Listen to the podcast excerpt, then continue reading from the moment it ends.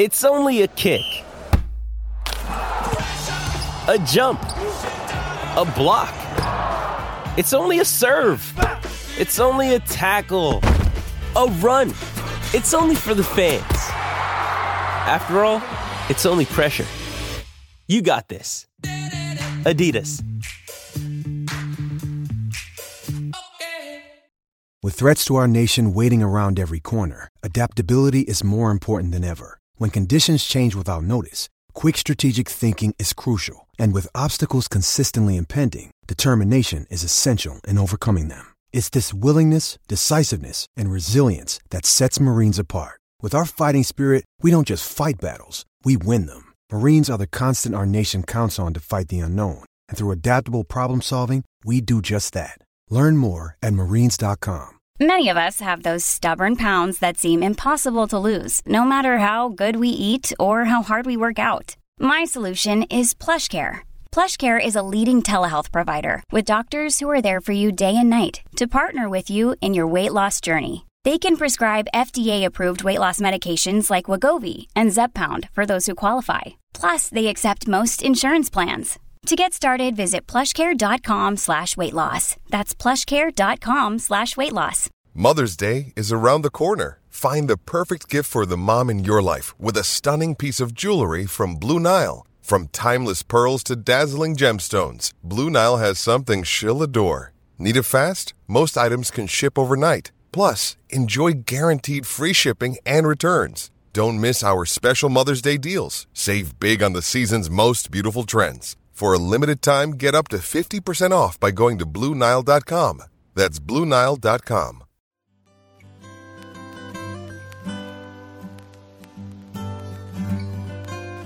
Welcome to the Florida Surf Film Festival podcast series, Surf Stories. I'm John Brooks, and with me is my co-host. I'm Kevin Miller.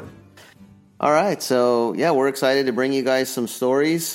Traditionally, we show you these great stories in film format, but since we can't do that right now, we decided to get some folks into the studio and get these stories down and just found a different way to catalog them and be able to share them with you. That's right. You know, we've got a great first guest for the podcast today.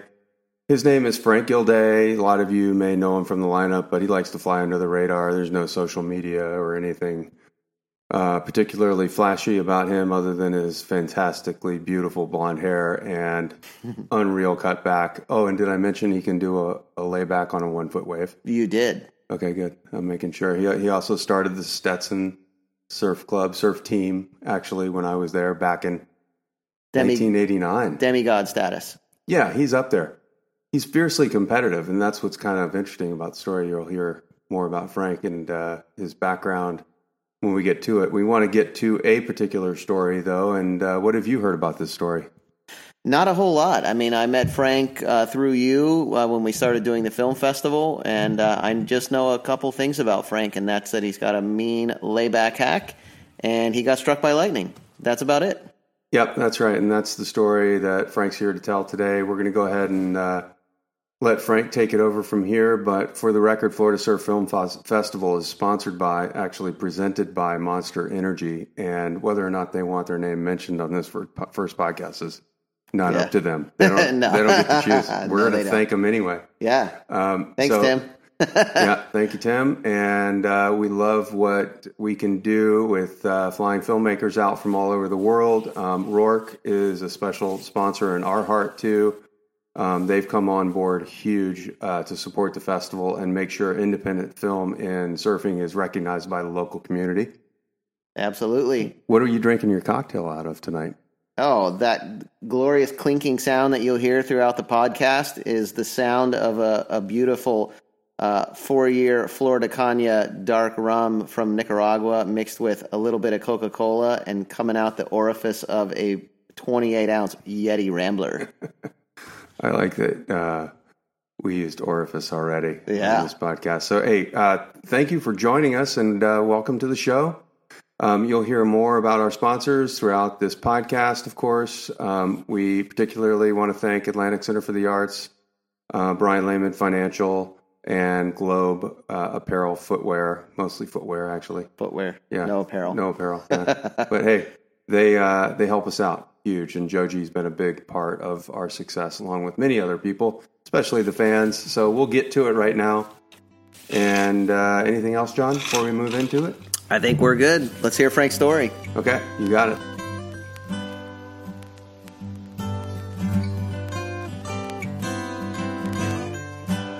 We're here to talk about both of those things today. But yeah, Frank, if you want to just kind of start from the beginning and walk us through what happened that day, and then, you know, as we go beyond that, we can kind of go through what's the last couple of years have been like.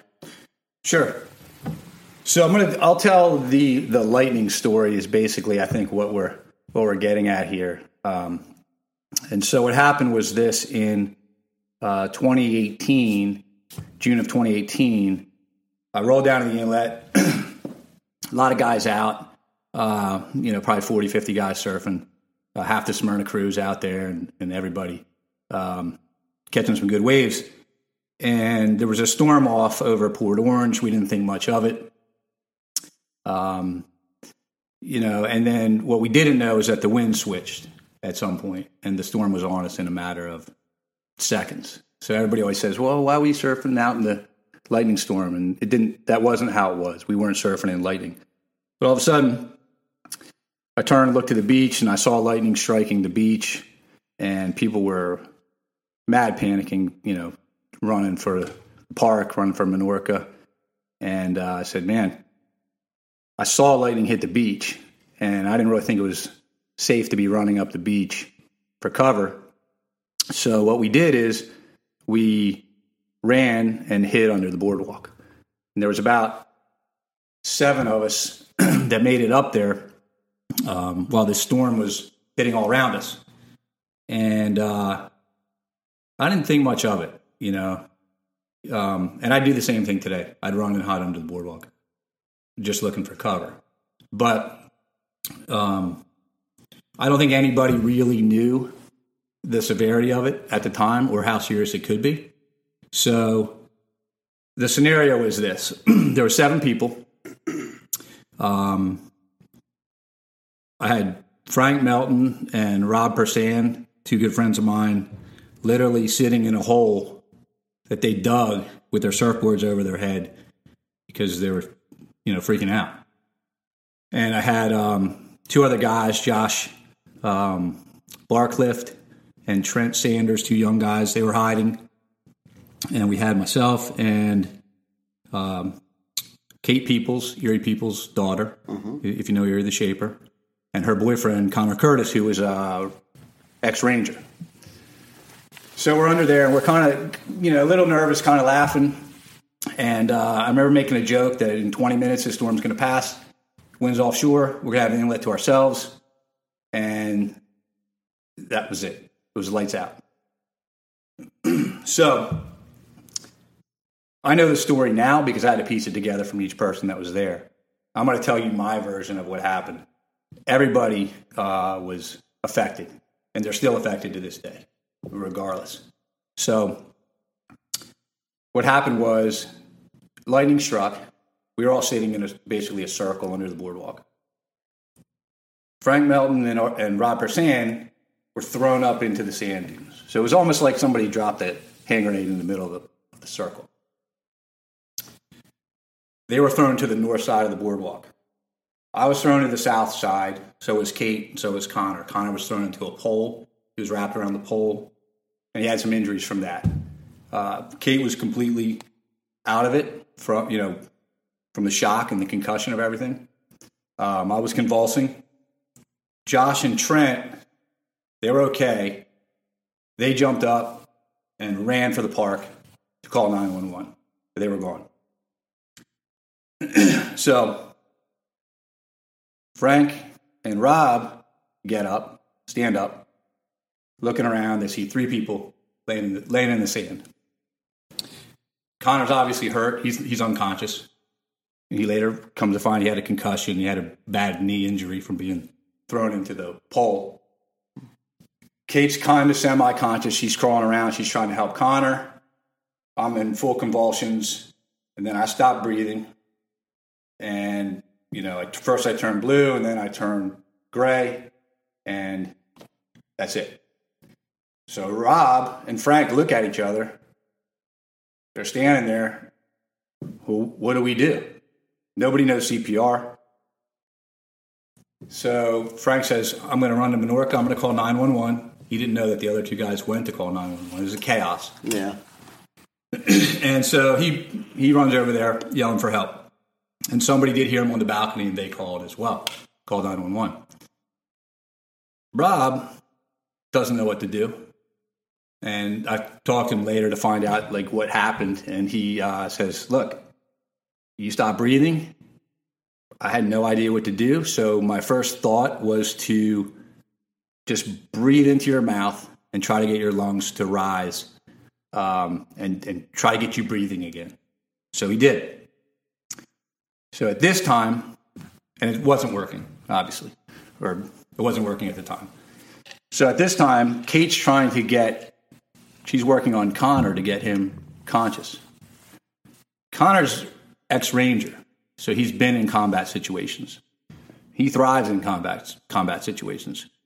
But the thing about lightning is when it hit everyone, he had no control of his arms or his legs.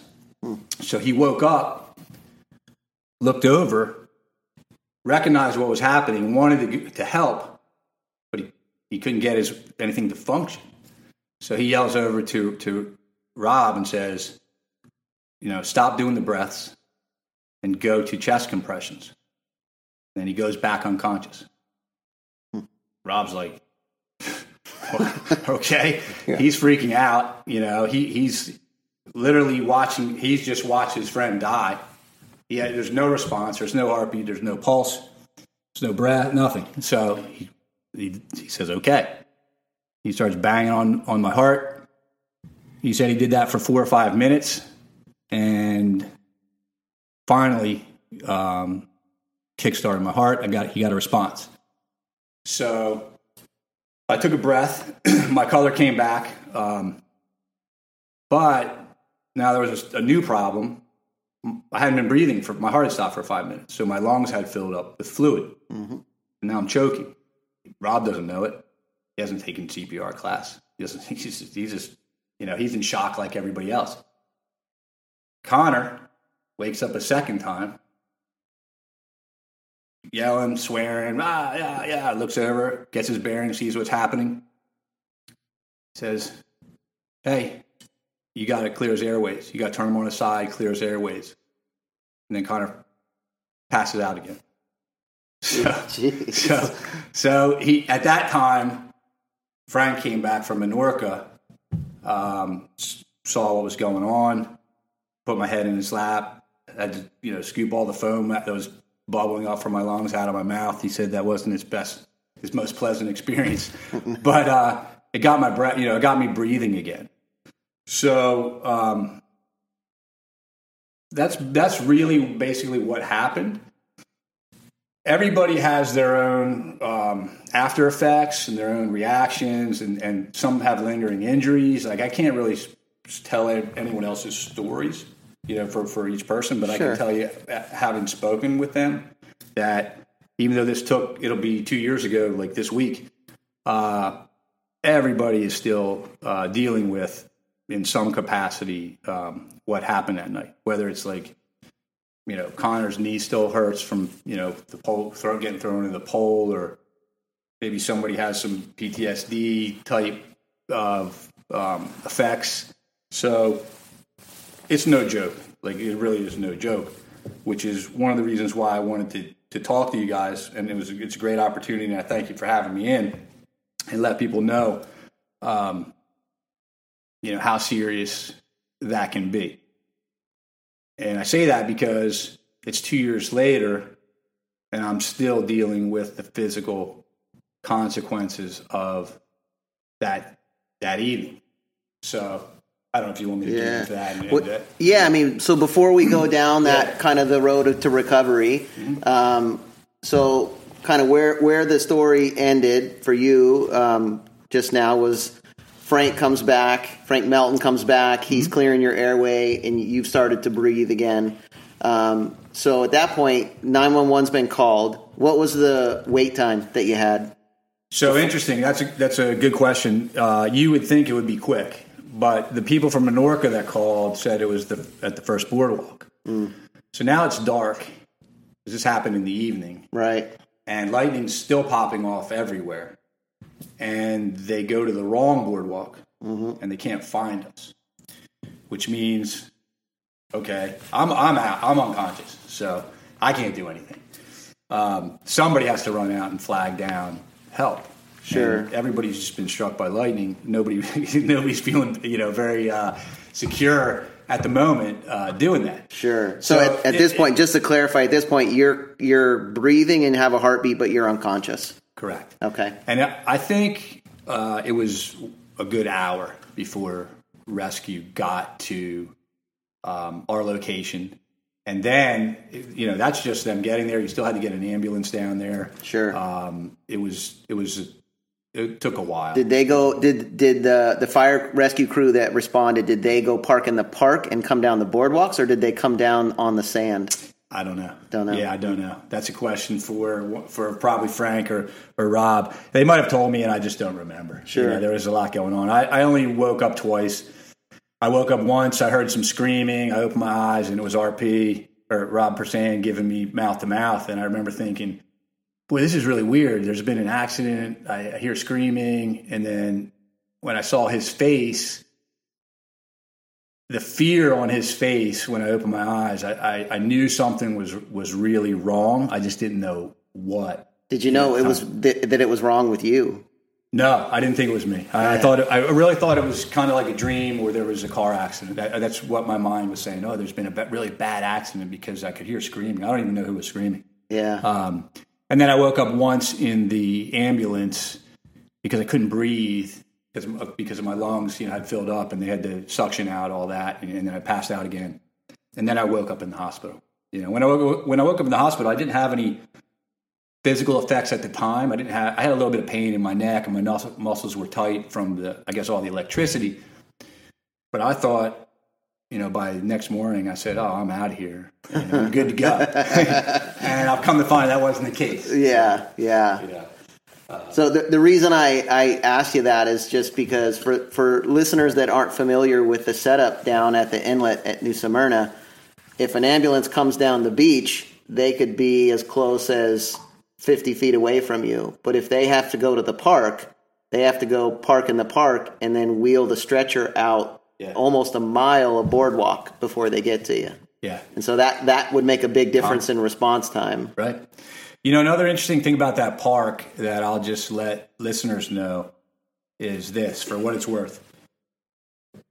I was one of the first guys to run up to the boardwalk, and I remember Kate and Connor coming running up behind me. And as they were running up, that boardwalk in the last year or two has been wrapped with a chain link fence to keep people from falling through the gaps. Mm-hmm. And I remember I touched it, and it was humming with electricity. And I thought, maybe lightning struck the other side of the boardwalk, and it's just coming through the metal. But the reality is that boardwalk is wrapped in a huge metal casing. Mm. So a giant lightning rod. Exactly. Yeah, I really believe that could be the case. I don't know for sure, and I can't prove it. But when they came running up, I said, "Look, don't touch this board. Don't touch this because I can feel it humming." And that could have just been the electricity in the air. Sure. If you've ever been on the beach and somebody's hair standing up or something like that, maybe it was just that. But I won't touch that thing again. I can tell you that for sure. So we'll see. So coming back. To that, one other question I had: did you get intubated on the ride in? Intubated, which is like where they put an endotracheal tube down your throat and breathe for you, or were you breathing adequately enough on your own at that time? I don't think so. I think they just gave me the suction, and I was breathing on my own. Okay. Yeah. I want to say no on that. Okay. I would remember that. I think. Okay. Or woken up and had to, known something was there. Yeah. So now, how long were you admitted into the hospital before you got released to go home?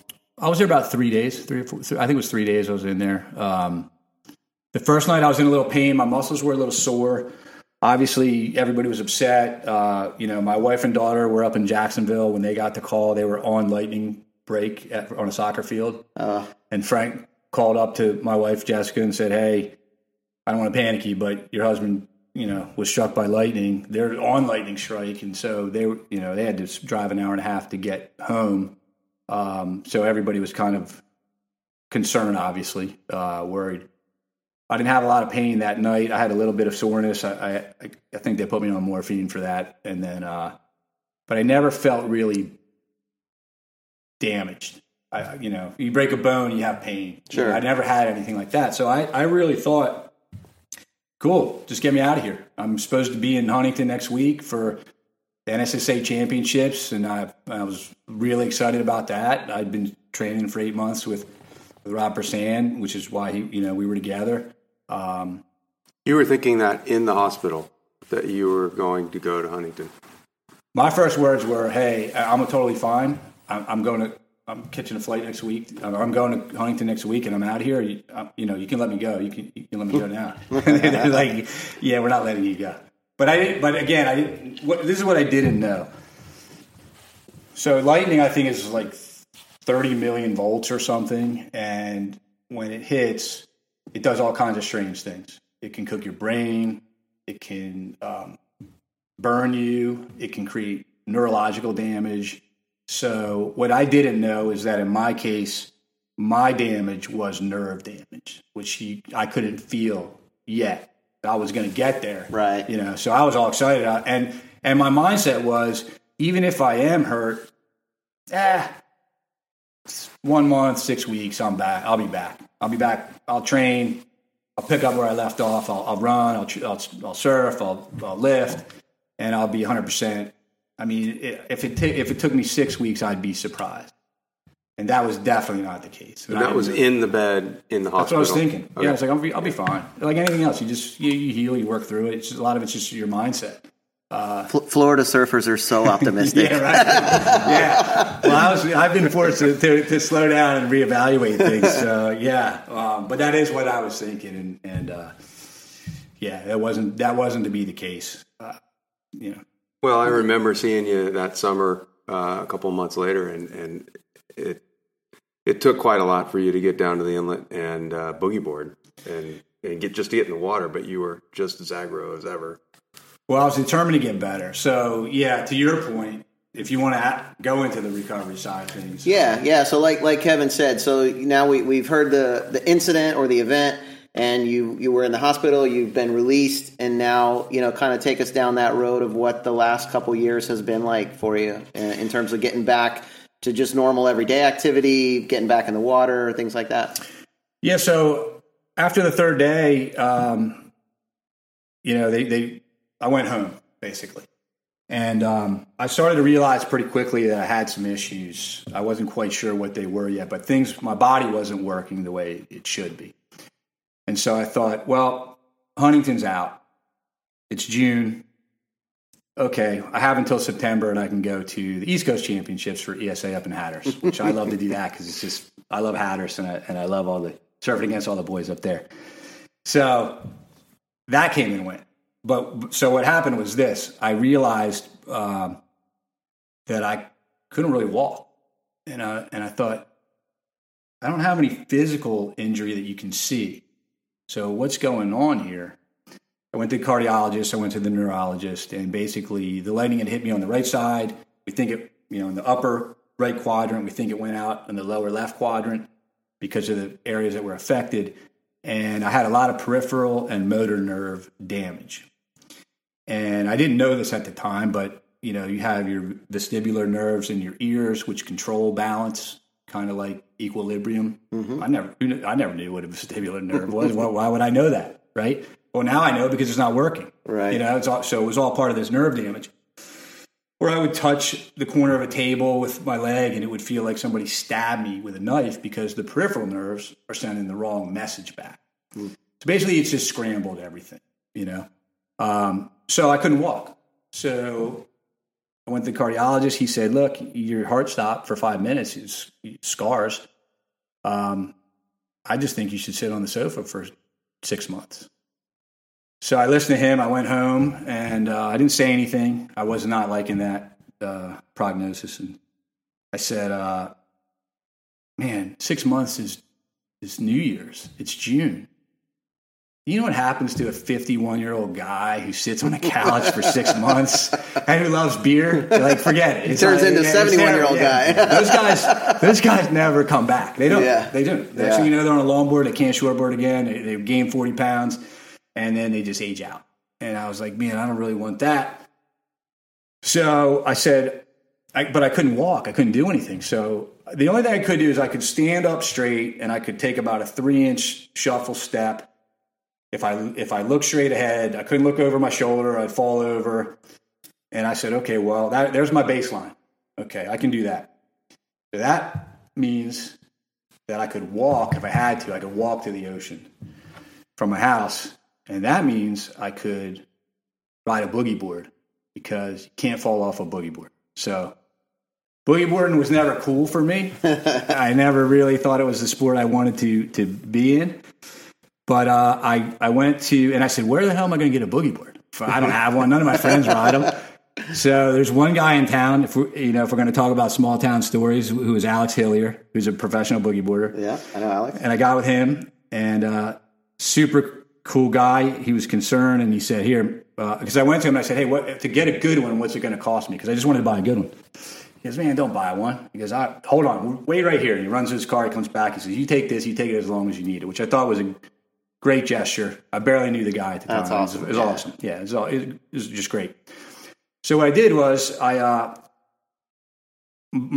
wife and my daughter were adamantly against me, going down to the inlet and boogie boarding because of my condition. But it is what it is. So my daughter walked me down to the inlet starting the end of June for probably 3 months. And it took, the inlet's about, 400 or 500 yards from my house, from my boardwalk.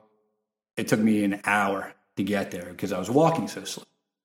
And then I had to put on my fins, and that was a whole another 10 minutes just to get 2 flippers on. And then the first couple of times I went out, and one of the first times was with you, Kevin. I do remember that. I think it was when Jamie Brissig, or no.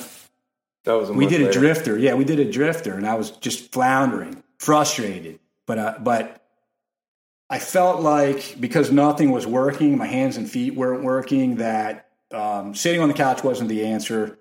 Forcing the blood through my body and movement was going to be my key to success. But it didn't feel cool carrying a boogie board. I felt like an old man, and I did not like it at all. I will say this, after 3 months went by, I started to have a really good time on the boogie board. I started to catch some waves and get barreled, and I thought, I was going to say, I see why guys do this. I was going to say, despite the fact that it wasn't something you ever envisioned yourself doing, and you didn't view it as a cool thing. Yeah. The first wave you caught, that had to be insane. I totally remember it because we were, I was floundering. You get one little, wet water dumper, and you're going straight. It's like this is not fun. But I was at the inlet one night. I was with my daughter, and I got one outside, and I came through the flats, and then the inside set up, and it just threw over me this barrel, and I came out, almost by Menorca, and I go, oh, okay, that's great. I said to myself, if that's the worst it's going to, if I don't get any better, and I stay like this for the rest of my life, you know what? At least I can do that. Yeah, still get barreled. I can still paddle out. I can kick around. I can still ride waves. My friends, they knew. I remember walking down with you one night, Kevin, to the inlet. And I remember thinking, God, I'm walking down with a couple guys with boards, and I'm here with my boogie board in tow. And it's nothing about it I like, but it served its purpose. And, sure. I don't think boogie boarding is uncool anymore. I actually it holds a place in my heart for me. So nice. And and those tricks are hard. So when I see when I see Alex Hillier doing those El Rolos and stuff on his Instagram, I have a new appreciation for the difficulty of some of that stuff. So that came and went. That stopped when my daughter was getting ready to leave for college. For whatever reason, every time we'd go to the inlet, we'd see a shark, big shark, and I'm, dragging 2 legs through the water. Thinking, golly, man, I don't need a lightning strike and a shark to bite. But she was getting ready to leave in January for UCLA to play soccer. And the last time we surfed together there, or I boogie boarded, was when this big, massive shark swam by. And I looked at her, and she looked at me, and I said, you're going to UCLA to play soccer. I don't think you can afford, you know, for a shark bite or to be missing a calf at this point. So we're done. We're done with this part of my rehab. And that was about September, late September maybe. And then I thought, yeah, I'm excited. I can get on it. You know, September came and went. I never made Hatteras. So now I'm pushing the goalpost down the road again, which was frustrating. But I was like, okay, I'm ready to start. Let me get on a surfboard now. So I took out my son's Alva, big, you know, floaty board. I was like, this will be easy to ride. Who's here in the studio with us, by the way, Frank Jr. Frank Jr.'s here. So I stole his equipment and then ran into a whole new set of problems, which was that the signals of my nerves to the muscle, to the brain were still not working. So if you've ever taken two sneakers or seen where they take two sneakers and they tie the laces together and they throw them up like over the wire. Yeah, yeah. Okay, well, that's what would happen from my ankles down. My feet would wrap around each other like that because I couldn't feel them. Mm. And so after I'd start to get up, it would be like you suddenly tie my feet together really fast, and then I would just fall over. I couldn't even get to my feet.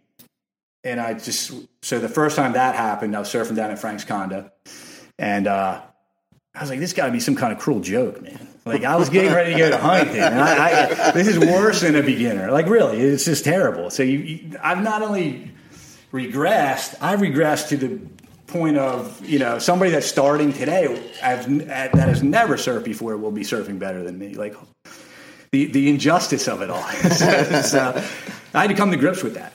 And so what I did is I said, okay, there's not much I can do. And I remember a session we had, Kevin, down at Frank's condo where I just kept throwing myself over the ledge. It was a decent-sized day, and I'd start to get to my feet, and then I'd just get pitched. And let me tell you, if we're talking surfing, you know, the frustration of going over the falls 20 times in a row will make you want to quit. Sure. If you don't love it enough, you don't think you're going to get better, you're going to stop doing it. But I would always get one wave. You know, in a 2-hour session, I'd get one. And so I said, all right, I got one, man. Like, there's hope here. You know, I'm off the boogie board. I'm not back where I was, but, man, I think it's coming. So 3 more months. And then, you know, 3 months would come, 6 months would come. And this went on until basically present day. But I will say this about Frank Melton. We used to run heats for fun against each other. We've been doing that for over a decade.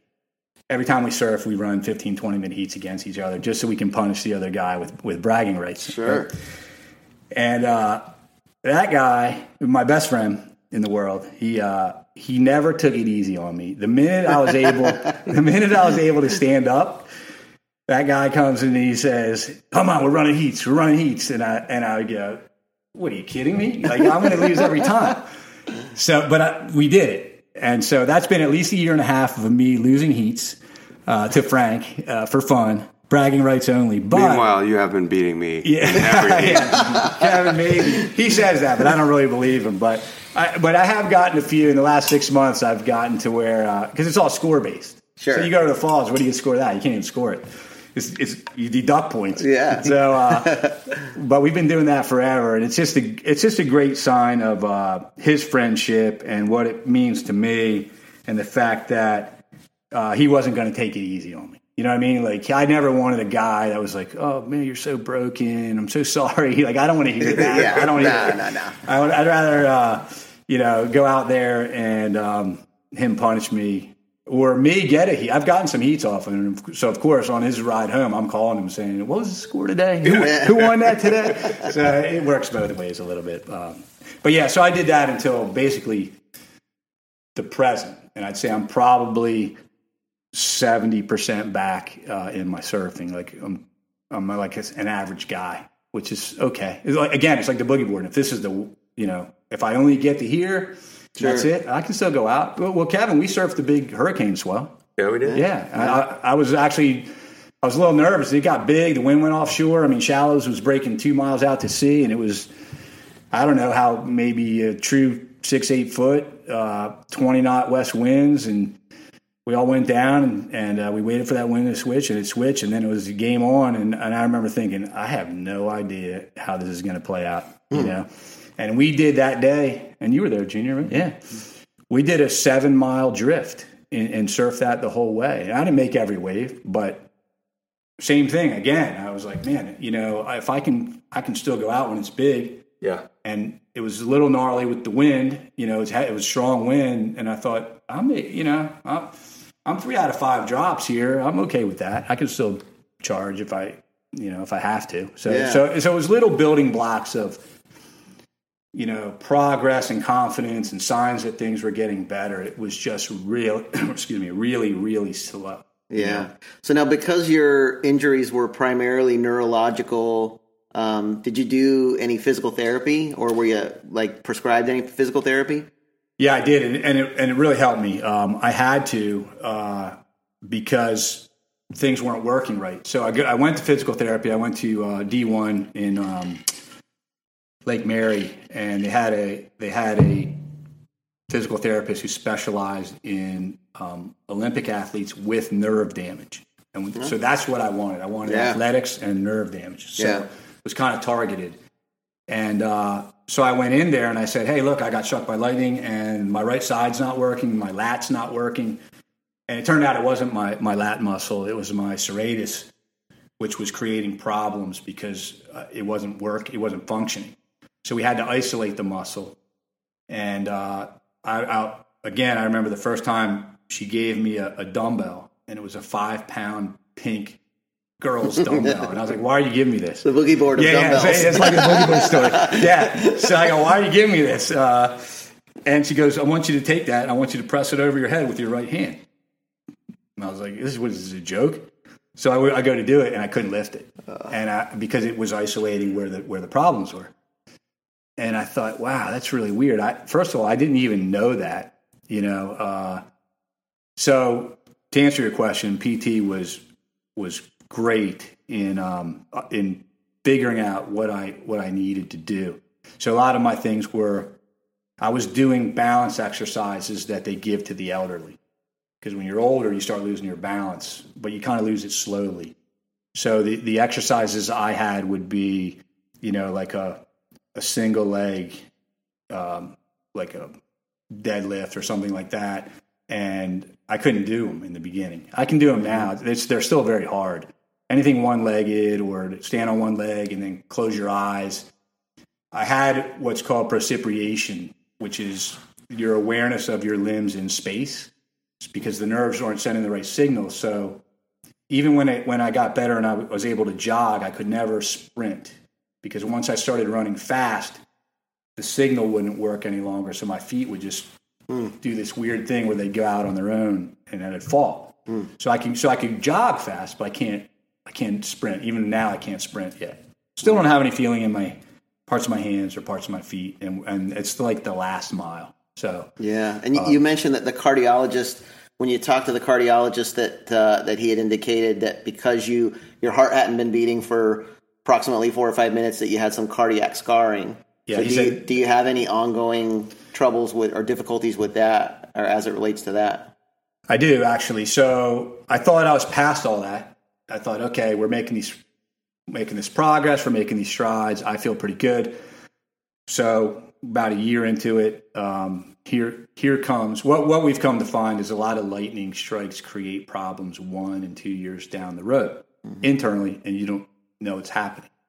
So one of the side effects of, which was pretty obvious when it started, of lightning or electrocution is it affects your vision, creates cataracts. So one day I was like, I can't see very well. So I go to the doctor, he says, yeah, we just saw you and your eyes were fine, and now you have cataracts. And I said, well, clearly that's from the lightning. So I dealt with that for about 6 months, and then it got so bad, it got aggressive, that I had to get cataract surgery, which I just had this past January. So I go for cataract surgery. I'm a little nervous. I hate doctors. I hate needles, hate scalpels, but it was so bad I had to do it. So I was in January, go get both eyes done, come out, and I could see 20/20. I needed readers for books, close, but it was like a whole new world for my surfing. Like, wow, I can see everything now. Like Frankie will tell you, there's times when I'd be at the inlet or there'd be people next to me and I couldn't no longer see who they were. So that was a big, benefit to me. And I thought, yeah, great. That's the last step. Again, we're just pushing the goalpost out. So this was this past January. So I spent about 6 weeks surfing, training. I'm starting to feel good again. I really feel like my surfing's coming back. Got some new equipment. And I'm like, wow, okay, this was the last thing. This was the last leg. So about, 8 weeks ago or something, I'm on the phone 10 o'clock in the morning. And in a matter of 2 hours or so, my whole right eye goes completely 100% blind. Can't see. What is that about? Must be related to the cataract surgery. Now, this is in the middle of COVID. So I call the eye doctor. My wife's like, well, why are we even talking? Call the doctor. So I call the doctor. They say, get down here immediately. I go down to Orlando. Sitting in the waiting room, I look down and I realize I have two different colored shoes on. And I'm like, you got to be kidding. That was my reaction, too. I just started laughing. I looked at my wife and I go, can you believe this? I called the nurse over. She got a laugh out of it. And it was a little embarrassing, but funny. And then the doctor comes out, and it was no longer funny at this point. And she said, you have a detached retina, and you have, basically 72 hours. And if you don't get it fixed, you're going to be permanently blind in your right eye. Mm. So I go, this is great. And she goes, we've already forwarded your file. You have to go downtown. You have to go to the retina specialist. You need to leave now. And I thought, man, I just got up for a regular work day. This wasn't in my plans. Again, it's not 3 months. It's not 6 months. It's not a year. You're still dealing with it. It's frustrating. So we go down there and the doctor comes out and he says, they take pictures. They look at the eye and he comes out and he says, what happened to you? He said, your eye is like destroyed inside. You have all this pigment that shouldn't be there. You have scar tissue. That's just massive amounts of scar tissue. So to answer your question, the lightning effect affected my eyes. And for the last 2 years, scar tissue has been forming behind my right eye specifically, which is the side I was hit. And that eventually made the back of the eye lose its elasticity, and then the retina pulls off, and then you have no vision. So here we go. What do we got to do, Doc? Doc says, Monday you're in. We're gonna get this thing. And I said, okay. Not looking forward to that surgery. That was a total nightmare. I wouldn't wish that on my worst enemy. Needles in the eye are never fun, and it was terrible. And then I came out, and when I came out, I was still blind. I got about 3%, 5% of vision returning over the course of the next 3-4 weeks. And I thought, okay, here again, I'm coming back. We'll get right through this. Go back for the checkup. Doctor says, hate to tell you this, but scar tissue's reformed again. We're going back in a second time. We don't know what to expect. I don't want you to think you'll ever have your full vision again. Mm. And I thought, man. So prior to that checkup, I had been, surfing. And then after that first surgery, that part of the eye is where I look backside. So again, here we go. We slide back. I was making this recovery. Now all of a sudden I can't see my backside very well and I'm frustrated, but we're talking about surfing and in the big picture, what is that really worth, which we could talk about that, but your vision is your vision. And it's the same. It's that silly cliche of you don't appreciate anything until you lose it. And obviously nobody wants to be blind. Sure. Yeah. And I remember what happened, because you can close your eye and say, oh, this is what it would be like to be blind. That's one thing. It's another thing when your eye is black and you're willing it to see and it's not seeing anything, and that's scary. And then you've only got one left. Yeah. So if something happens there, forget surfing. Your whole life is going to change. So I had some stress over that. So we did the operation last Monday. This week I go back and we'll see. And again, we'll push the goalpost down another couple of months. If I get a decent amount of vision in there, I'll be right back in the water. And if I can't see fully backside, then I just change where I do my turn. Yeah, yeah. Really, I've already thought it through. You go Derek Hines style. Yeah, that's right. Well, yeah. And so it's funny you say that, because for everybody that has something, there's somebody that has it worse. So even if I got 25% of my vision, I'd be in better shape than Derek. Yeah. You know? Yeah. And here's another thing I was thinking about. I was coming back from the inlet a couple of weeks ago. I was walking back and I was bitching about my eye with my friend. I was like, I can't see. I'm frustrated. And this woman's walking up towards me and she says hi. I couldn't tell who it was at first. She had a hat and glasses on. And then I realized it's Kate Watley. And for anybody that knows, the Watleys are a huge surf family. I think legends in New Smyrna Beach, the whole family. Really. Yeah, absolutely. Yeah. And so we start talking and I said, you know, how's Bill? And I've surfed against Bill competitively, longboard and shortboard. The guy is amazing. Lily's one of the best nose riders around. Yep. Phenomenal surfer. Kate's a great surfer.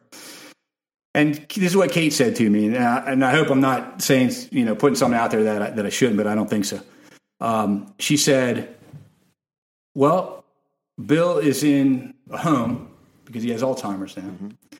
And she said that, and it came on fast. And she said that, I hope that I'm able to see him before he passes away, because with COVID, I can't go in to see him. So I thought about what she said for a second, and I said to myself, man, what am I bitching about? Like, okay, I still have an eye, you know. This guy, he's not surfing anymore, and he's in the final chapter, and what are they going through as a family? You know what I mean? So this is what I thought. So yeah, you only have two choices here. You curl up in a ball and you suck your thumb and you cry, woe is me. Mm-hmm. Or you say to yourself, this is the cards I've been dealt. What do I do? Yeah, oh my God, I think I would be the guy on the ground. That's what Frank Melton says to me. Yeah. He goes, I'm so tired impressed. He says, this is what he says to me. We talk a lot on the phone, and he'll call me up to complain about something, and halfway through it, he'll go, wait a second. He goes, well, I can't complain to you. He goes, what you've been through.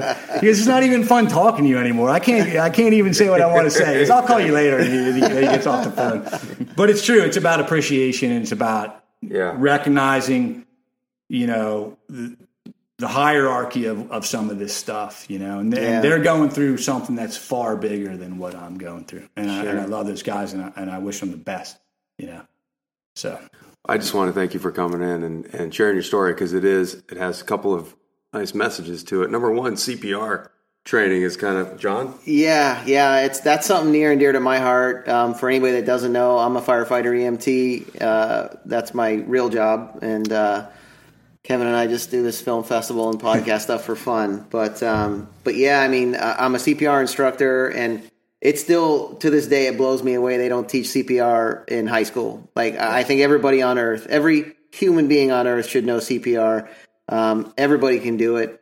And it's actually, it makes a nice little segue into, in November, we're hoping, you know, obviously with the COVID thing, you know, everything's up in the air. But in November, we're hoping to bring an organization called the Bragg Institute, the Big Wave Risk Assessment Group. Oh, yeah. Kevin and I went out to Hawaii in December, and I went through the course, and I'm actually going to become an instructor for those guys. But we're hoping to bring that course here and offer it in conjunction with the film festival. And part of the course is that you get CPR certified.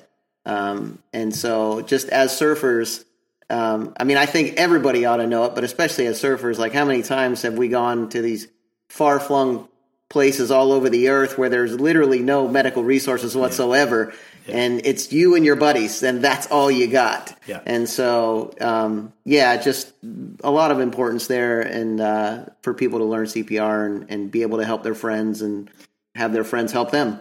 It's an easy thing. Learning CPR is an easy thing.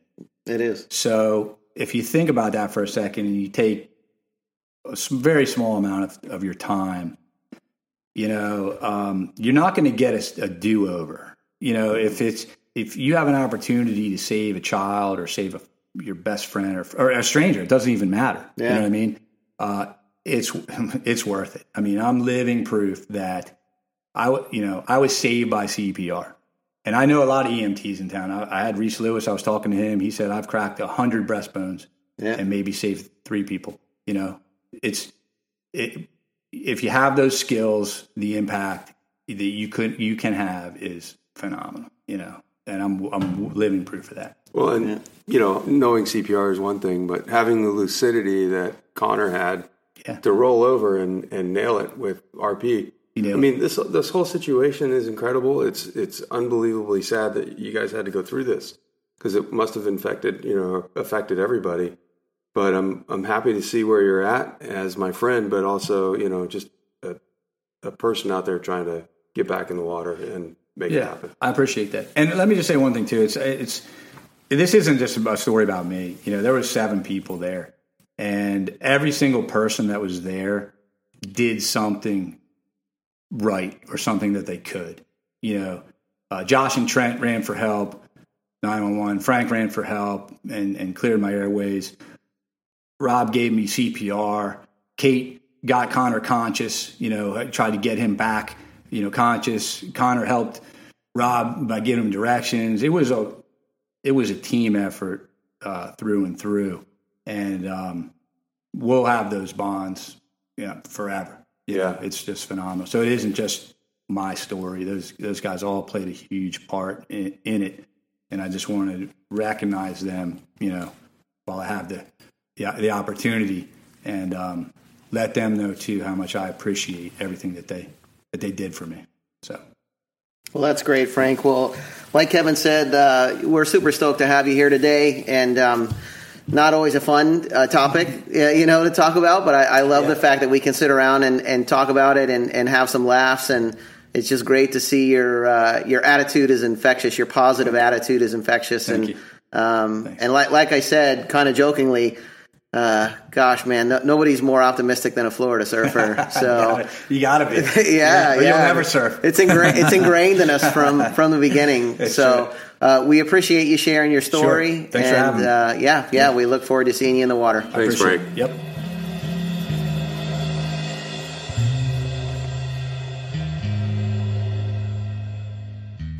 All right. Well, thanks so much for joining us. And gosh, Kevin, what a story Frank has. Yeah, no, I'm just a little floored by it. I've had pieces brought to me by various people, including Frank, and this was way heavier than I thought it was going to be, and I'm just happy he got to tell the story. I'm just glad my friend's alive. Yeah, unreal. And hey, we'd love to hear your comments. If you have any comments about Frank's story or questions or anything like that, you know, hit us up on Facebook, Florida Surf Film Festival, or Instagram at FL Surf Film Fest. Yeah, we'd love to get a little dialogue going and hear your thoughts on the story. Just some quick thank yous. Obviously, thank you to our presenting sponsor, Monster Energy. Without those guys, we couldn't do any of this stuff. Thank you to David Lee Scales at Surf Splendor Podcast. He's given us some great advice as we get going in this new beginning here. The festival will hopefully resume in August. We're not sure. We're trying to work out some details there, but we'll keep you updated on social media. And obviously, you can go to our website, floridasurffilmfestival.com. Hit us up on email, info@floridasurffilmfestival.com. If you have any questions, coming down the pipe, we've got our book lineup. We'll be doing that in the end of August. And our first author that we'll be talking to is Chaz Smith with his new book, Reports from Hell. So look for that coming up. Drops in July. You can pre-order now on Amazon. There you go. Yeah. So get Charlie's book ahead of time, and then enjoy a nice little cocktail hour where we'll talk to Charlie about his book and his experience writing it, among other things. Yeah. By the way, I'd like to thank my wife, John. Yeah. I'd like to thank your wife too. Oh, come on. No. Obviously, thanks to our families and everybody's putting up with our new project here. Absolutely. And yeah, thanks to my wife as well for all the support. Appreciate it. For all you movie buffs out there, you'll notice the music from this episode comes from the 2002 film Fifth Symphony Document by Chad Campbell. Great surf movie. And if you'd like to check out the soundtrack, you can find it at bandcamp.com.